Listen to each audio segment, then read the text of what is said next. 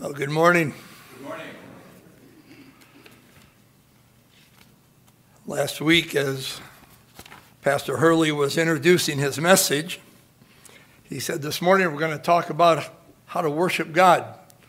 I was sitting in the back saying, No, that's my message next week. and of course, when Pastor Hurley preaches, he covers it all. And I'm like, Well, at least he didn't use my text verse. And then during the invitation, he used my text verse. But it was too late to turn around then. I've been working on this for quite a while. So I'm going to ask you, if you would, please, this morning to turn with me to the Gospel of John. The title of the message this morning is True Worshippers Must Worship in Spirit and in Truth. And um, great reading of the scripture this morning. Thank you. I had asked for those verses. Uh, if you followed along, uh, isn't it a great biblical explanation of how foolish idols are? You take a tree, you can make a fire and warm yourself. You can bake a loaf of bread, and oh, by the way, I'll make a God out of this. And then I'll fall and worship it. True worshipers must worship in spirit and in truth. We'll get to the text um, eventually. On April 5th of this year, if you've been reading through the chronological reading of the Bible, you would have read along with me and others 2 Samuel 5:21. And there they left their images and David and his men burned them last September and this next coming month we'll read 1 Chronicles 14:12 which covers the same account except it says there and when they had left their gods there David gave a commandment and they were burned with fire. A couple of the commentators point out where we see the word gods there. It specifically refers to what they call house deities so we're not talking about the great statues and the temples. We're talking about what we keep in our home. I had two thoughts as I read in April 2 Samuel 5:21. First of all, how sad that someone could leave their God somewhere. yes, exactly. And if you're a man, I'm sure you experience the same things on a daily basis. Honey, where's my phone? Honey, where are my keys? Uh, this morning I couldn't have gotten here, except I said, Honey, where, where's my belt? And as we're walking out the door, I says, Linda, where are my shoes? But what a terrible thing to be ready to leave the house and say, honey, where's my God? But for our understanding, where's my little house deity? Where's that something in my house that I shouldn't have in the first place? I mean, it could be something that you have built yourself, and it doesn't have to be something like an idol, but it's something that has become an idol. It has become more important to you than God, though you would never say those words. It gets far more time than He does, constantly becomes comes between you and Him, and it is so important to you that to lose it would be a, a terrible thing. But it can be something of a religious nature. It can be something from your past life before you were saved. It can be something grandma gave you your dad gave you. Our faith teaches us, and Jesus teaches us in John 10 28. And I give unto them eternal life, and they shall never perish, neither shall any man pluck them out of my hand. If, if I thought I was holding God in my hand, I would be in big trouble. But the Word of God teaches me that He is holding me in His hand and I am safe through Jesus Christ. Religion never taught me that, but salvation taught me that. The second thought I had was how sad that somebody could burn your God. It's always fun to read of the account of Elijah and the prophets of Baal because Elijah knew exactly who he was serving and knew his power. And yet the prophets of Baal are crying and screaming out, and they're not getting Baal's attention, obviously, because he doesn't exist, but they're still crying out. So they start cutting themselves to try to get his attention. And Elijah, I, have got to believe he's Baptist, and he starts making a mockery of these prophets. And he says, Well, cry aloud, for he is a God. Uh, either he is talking, or he is pursuing, or he is in a journey, or peradventure he sleepeth and must be awaked. Folks, we have a God that is omnipotent, that is omniscient. We never have to wake him. We never even have to wonder, is he hearing my prayer? He may not answer it the way we want. He may not answer it as quick as we want, but we know he is hearing. That's the God Elijah served. And when he watches other people that worship these false gods, he can make a mockery of them. And so in that First Chronicles 14 12, when they had left their gods there, David gave a commandment and they were burned with fire. Well, why would, he, why would David command that? It's because David understood the God that he served. And so we, we, we love this portion of scripture that says that David was a man after God's own heart. And of course, we sometimes drift to the errors of David, but he, he is a man, amen? But he was still a man after God's own heart, and he knew who God was. In Deuteronomy 4 and 24, the Bible says, For the Lord thy God is a consuming fire, even a jealous God.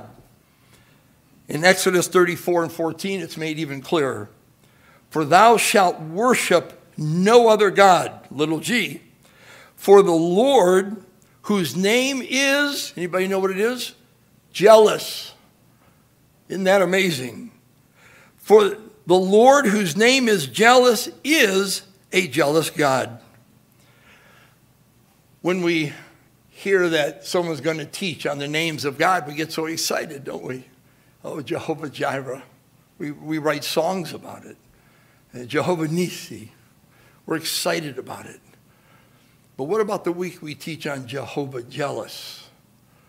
And, and we're told by commentators, Koch in particular says that this word jealous specifically is referring to a jealous husband. Well, doesn't that fit? Because we are his bride. And so we, we, I can understand a jealous husband, but we have a little more trouble understanding a jealous God because he wants all of our attention. He wants our all in all, and he doesn't want us distracted by these house deities. He wants us to come to him for everything. John Gill reminds us about this portion of scripture. He says, God's names and his nature always answer to one another. So if he is Jehovah Jireh, then his nature is Jehovah Jireh. But if he is Jehovah jealous, his nature is I am Jehovah jealous. He is jealous of you and I.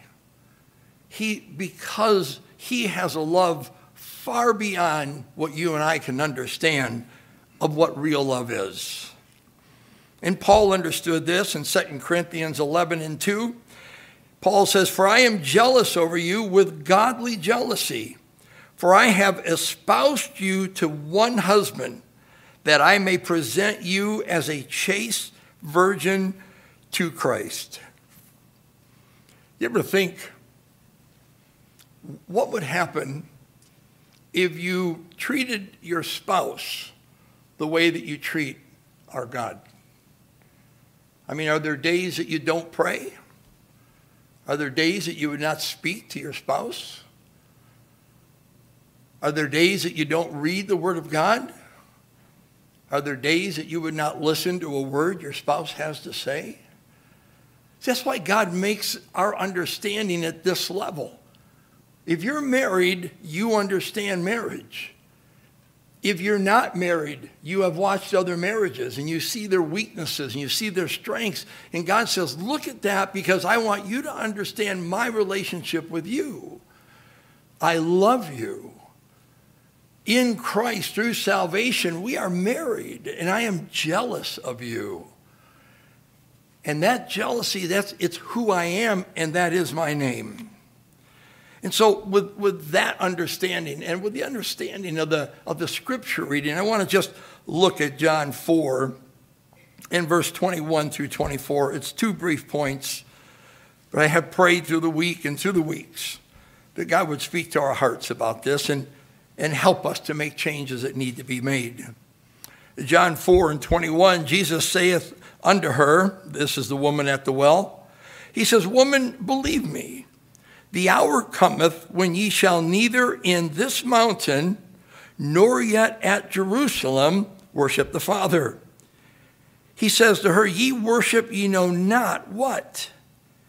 We know what we worship, for salvation is of the Jews. But the hour cometh, and now is, when the true worshippers shall worship the Father in spirit and in truth for the Father seeketh such to worship him. Verse 24 God is a spirit, and they that worship him must worship him in spirit and in truth. And so, first of all, we must worship him in spirit. For 24 years, I worshiped him through religion. For 24 years, I was in a denominational religion that told me how to do every step and how to take catechism, how to take the communion. And each time you did something, you got a little certificate of showing that you accomplished that. And yet, the Word of God says that we must worship Him in spirit. We don't need a religion. We need that relationship that we have with God through a moment in our lives when we trusted Jesus Christ as our Savior. I know exactly when that happened. I know where I was. I know exactly what took place. I can remember stepping forward, and at that moment, I left my sin, my works, my religion. I left everything in the pew, and I took a step forward and received Jesus Christ as my Savior. And since that day, almost 50 years ago, I have nurtured a relationship with God. I have not tried to figure out what my religion is teaching me. It is a personal relationship with Him. In the Old Testament was one of laws and rules and traditions, if we read it at the superficial level. Here, Christ tells the woman at the well she needs to forget all of that. She was worried do we worship Him here or do we worship Him there? If you look at verses 20 and 22 again, she says, Our fathers worshiped in this mountain, and you say that in Jerusalem is the place where men ought to worship. And Jesus saith unto her, Woman, believe me, the hour cometh when ye shall neither in this mountain nor yet at Jerusalem worship the Father. And she tells her, Ye worship ye know not what. We know what we worship, for salvation is of the Jews. And then he brings us right up to where we are today. But the hour cometh, and now is, when the true worshipers shall worship the Father in spirit and in truth, for the Father seeketh such to worship him. We ought to be in church. We ought to have a local New Testament church that we attend and we fellowship in and we worship in. And at the same time, Jesus teaches us it is not where we worship, it is not how we worship, it will be who we worship. And we must worship Him in spirit. And the only way to be able to do that is to be born again. I tried hard for 24 years to worship Him. I can remember singing some of the same hymns that we sing here, and I would, I would read the words and I would, I would sing them like with great fervor horrible voice still, but great fervor. And I, and I would try to put emphasis on certain words, but none of it made sense because I wasn't saved. talking about casting my crowns down at the cross when I didn't even know what a crown was. I didn't understand all of that. And yet, in a, in a little tiny Baptist church on a Sunday morning, I trusted Christ as my Savior, and it's like all the lights came on. I mean, it's been a, it's been a 50 year study and walk and, and, and trying to get closer and closer, but that moment in time, it changed everything. In Romans 8 and 15, the Bible says, For ye have not received the spirit of bondage again to fear, but ye have received the spirit of adoption, whereby we cry, Abba, Father. The moment I trusted Christ as my Savior, I had a father son, father daddy relationship. And there's, there's nothing like that. I mean, I know when I come before Him, my Father which art in heaven, it is, I am going before the Almighty, powerful God. And yet in that prayer, I can say, But Daddy, I got problems. And I know He hears me. We go from religion to a relationship. And we need to be sure that we have a relationship and not some relic that we're still hanging on to. I can remember when I pastored in Sicily and uh, we had a church there for the U.S. military, and I had this great opportunity. Was invited to come to a home and share Christ with this young couple. And I knew the husband was saved, and I was quite uncertain of the wife. And but I had a great witness to them, and they were very receptive. And, and they said they'd be there Sunday, and they weren't ready. She wasn't ready to make a decision, but they definitely wanted to be there Sunday. And I was really excited about Sunday to come. And Sunday came, and they weren't there. And I know that happens, and you just you know keep working with them. But as I was leaving, he showed up at the door, and he literally came up to me and he said, Pastor, I'm sorry. We were, I really enjoyed the church and really enjoyed the preaching. And, and I said, But I just can't bring my wife here because I had already gotten her to change from her religion when we got married to this religion. And, she, and he brought the baptism certificate with him to show me that she had gotten baptized into yet a different religion and then they never did show up again. And friends, sometimes it's not that we hold up a baptism certificate, and sometimes it's not that we hold up a church membership certificate. But friends, we just need to know for sure that we have a born again experience. You, don't leave the church down the street that was maybe a denominational church and you saw lots of wrong in there and then move and be and just join another church or start attending another church and everything's different. That's just one religion to another religion. What we need is that relationship, free of relics, free of everything but my relationship with Jesus Christ. It's always been interesting to me that during the life of Christ, no one ever painted his picture.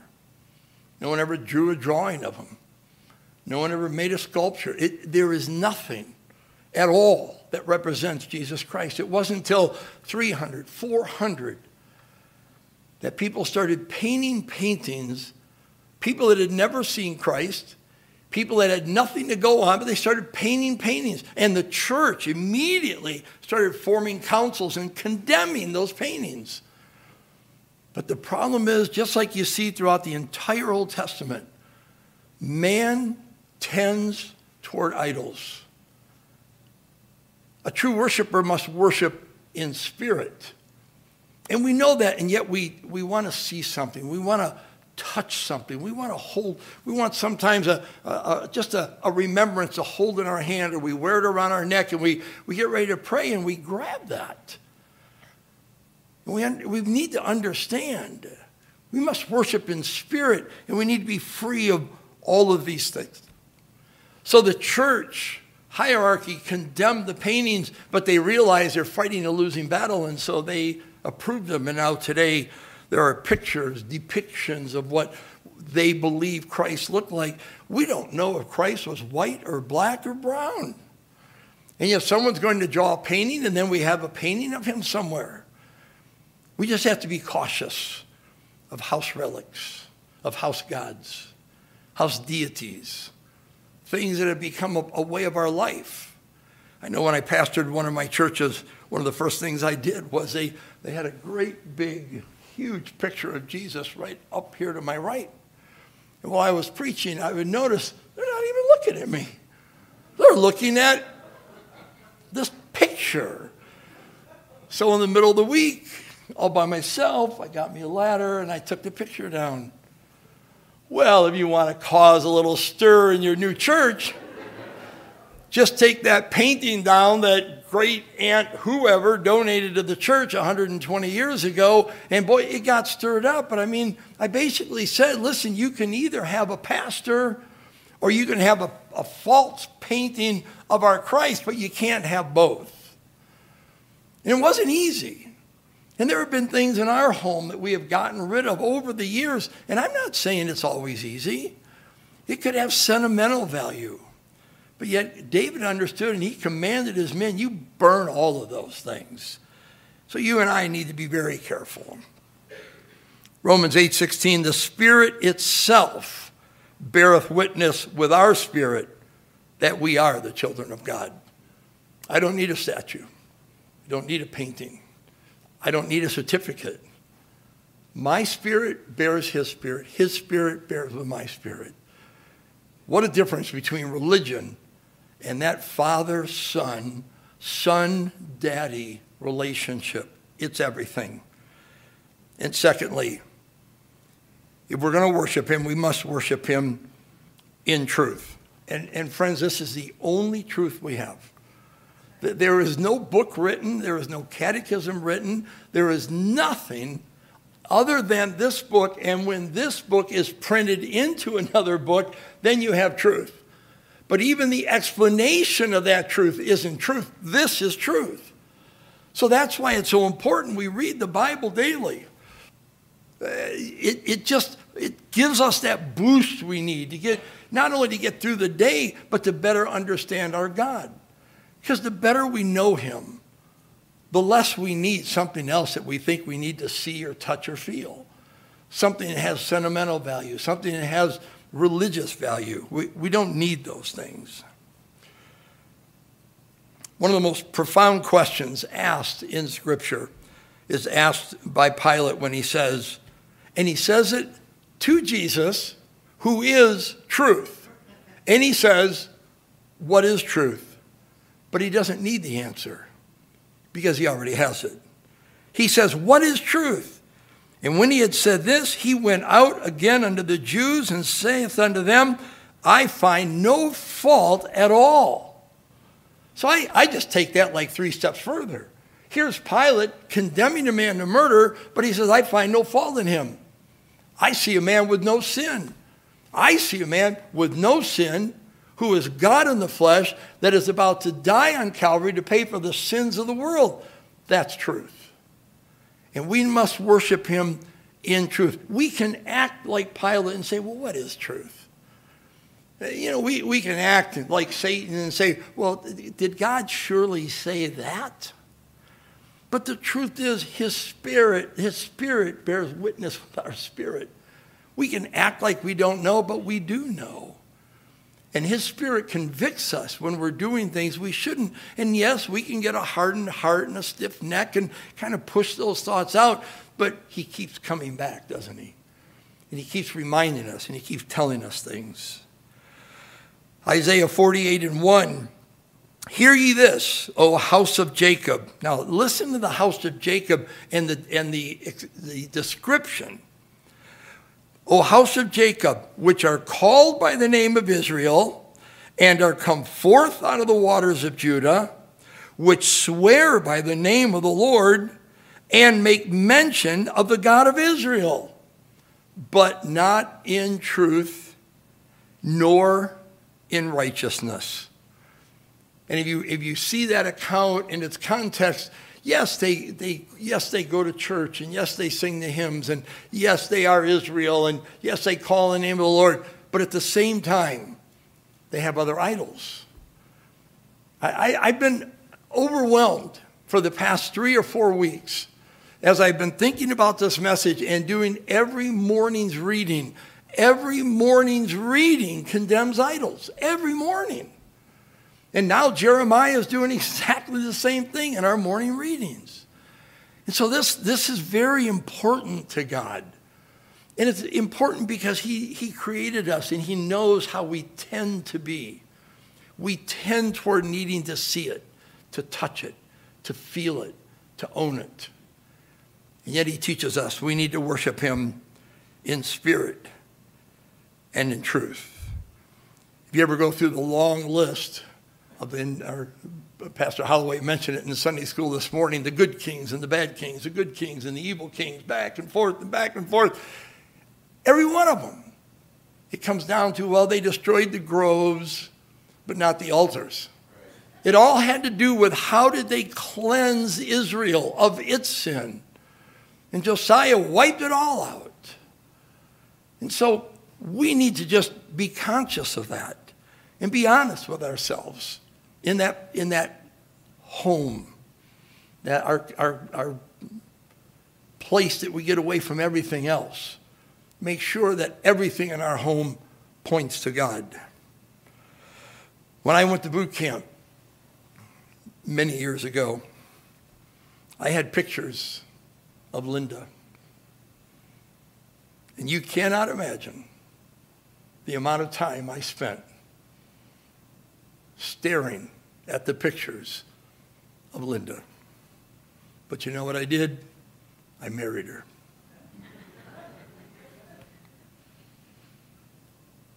And I don't keep, not that it's wrong, but I don't, I don't keep a picture of Linda in my wallet because I'm always with her.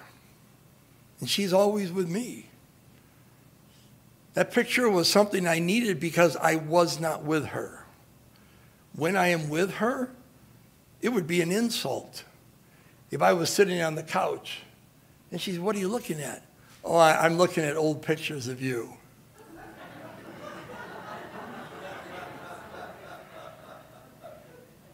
If you're in your living room and you're looking at a, a depiction of Christ, do you understand it's not Christ? I mean, it's not even a depiction of Christ. It has nothing to do with the man that walked this earth to pay for your sin debt. It's just a, a diversion, it's a distraction. And, and all Satan wants to do is distract us. He doesn't want us to get saved, but once we're saved, now he wants to distract us with hobbies and entertainment relics, house deities, whatever he can, whatever he can put between us and God, that's what he wants to do to you and I. So today, we leave, we go, we have lunch. But do yourself a favor and look around your house. And then look around your heart and ask yourself do I have some house deities that need to be burned? Are there things that have really just so taken over my life that Christ is now secondary, tertiary? He's just falling down the line because other things have become so important. He would tell you and I today if you're going to worship me, you're going to have to worship me in spirit. You must be born again. And nothing else should be involved in our worship no icon, no relic, nothing we look at, nothing we hold on to. It is spirit, his spirit and my spirit. And it must be in truth. And the way to know truth is to, to read the Word of God on a daily basis. And when we see something that we're just not right on center with, close the Bible and say, Lord, today I'm on track. I've got that fixed. You want to worship God in spirit? Be sure you're born again. You want to worship Him in truth? Be sure there's nothing between you and your Savior.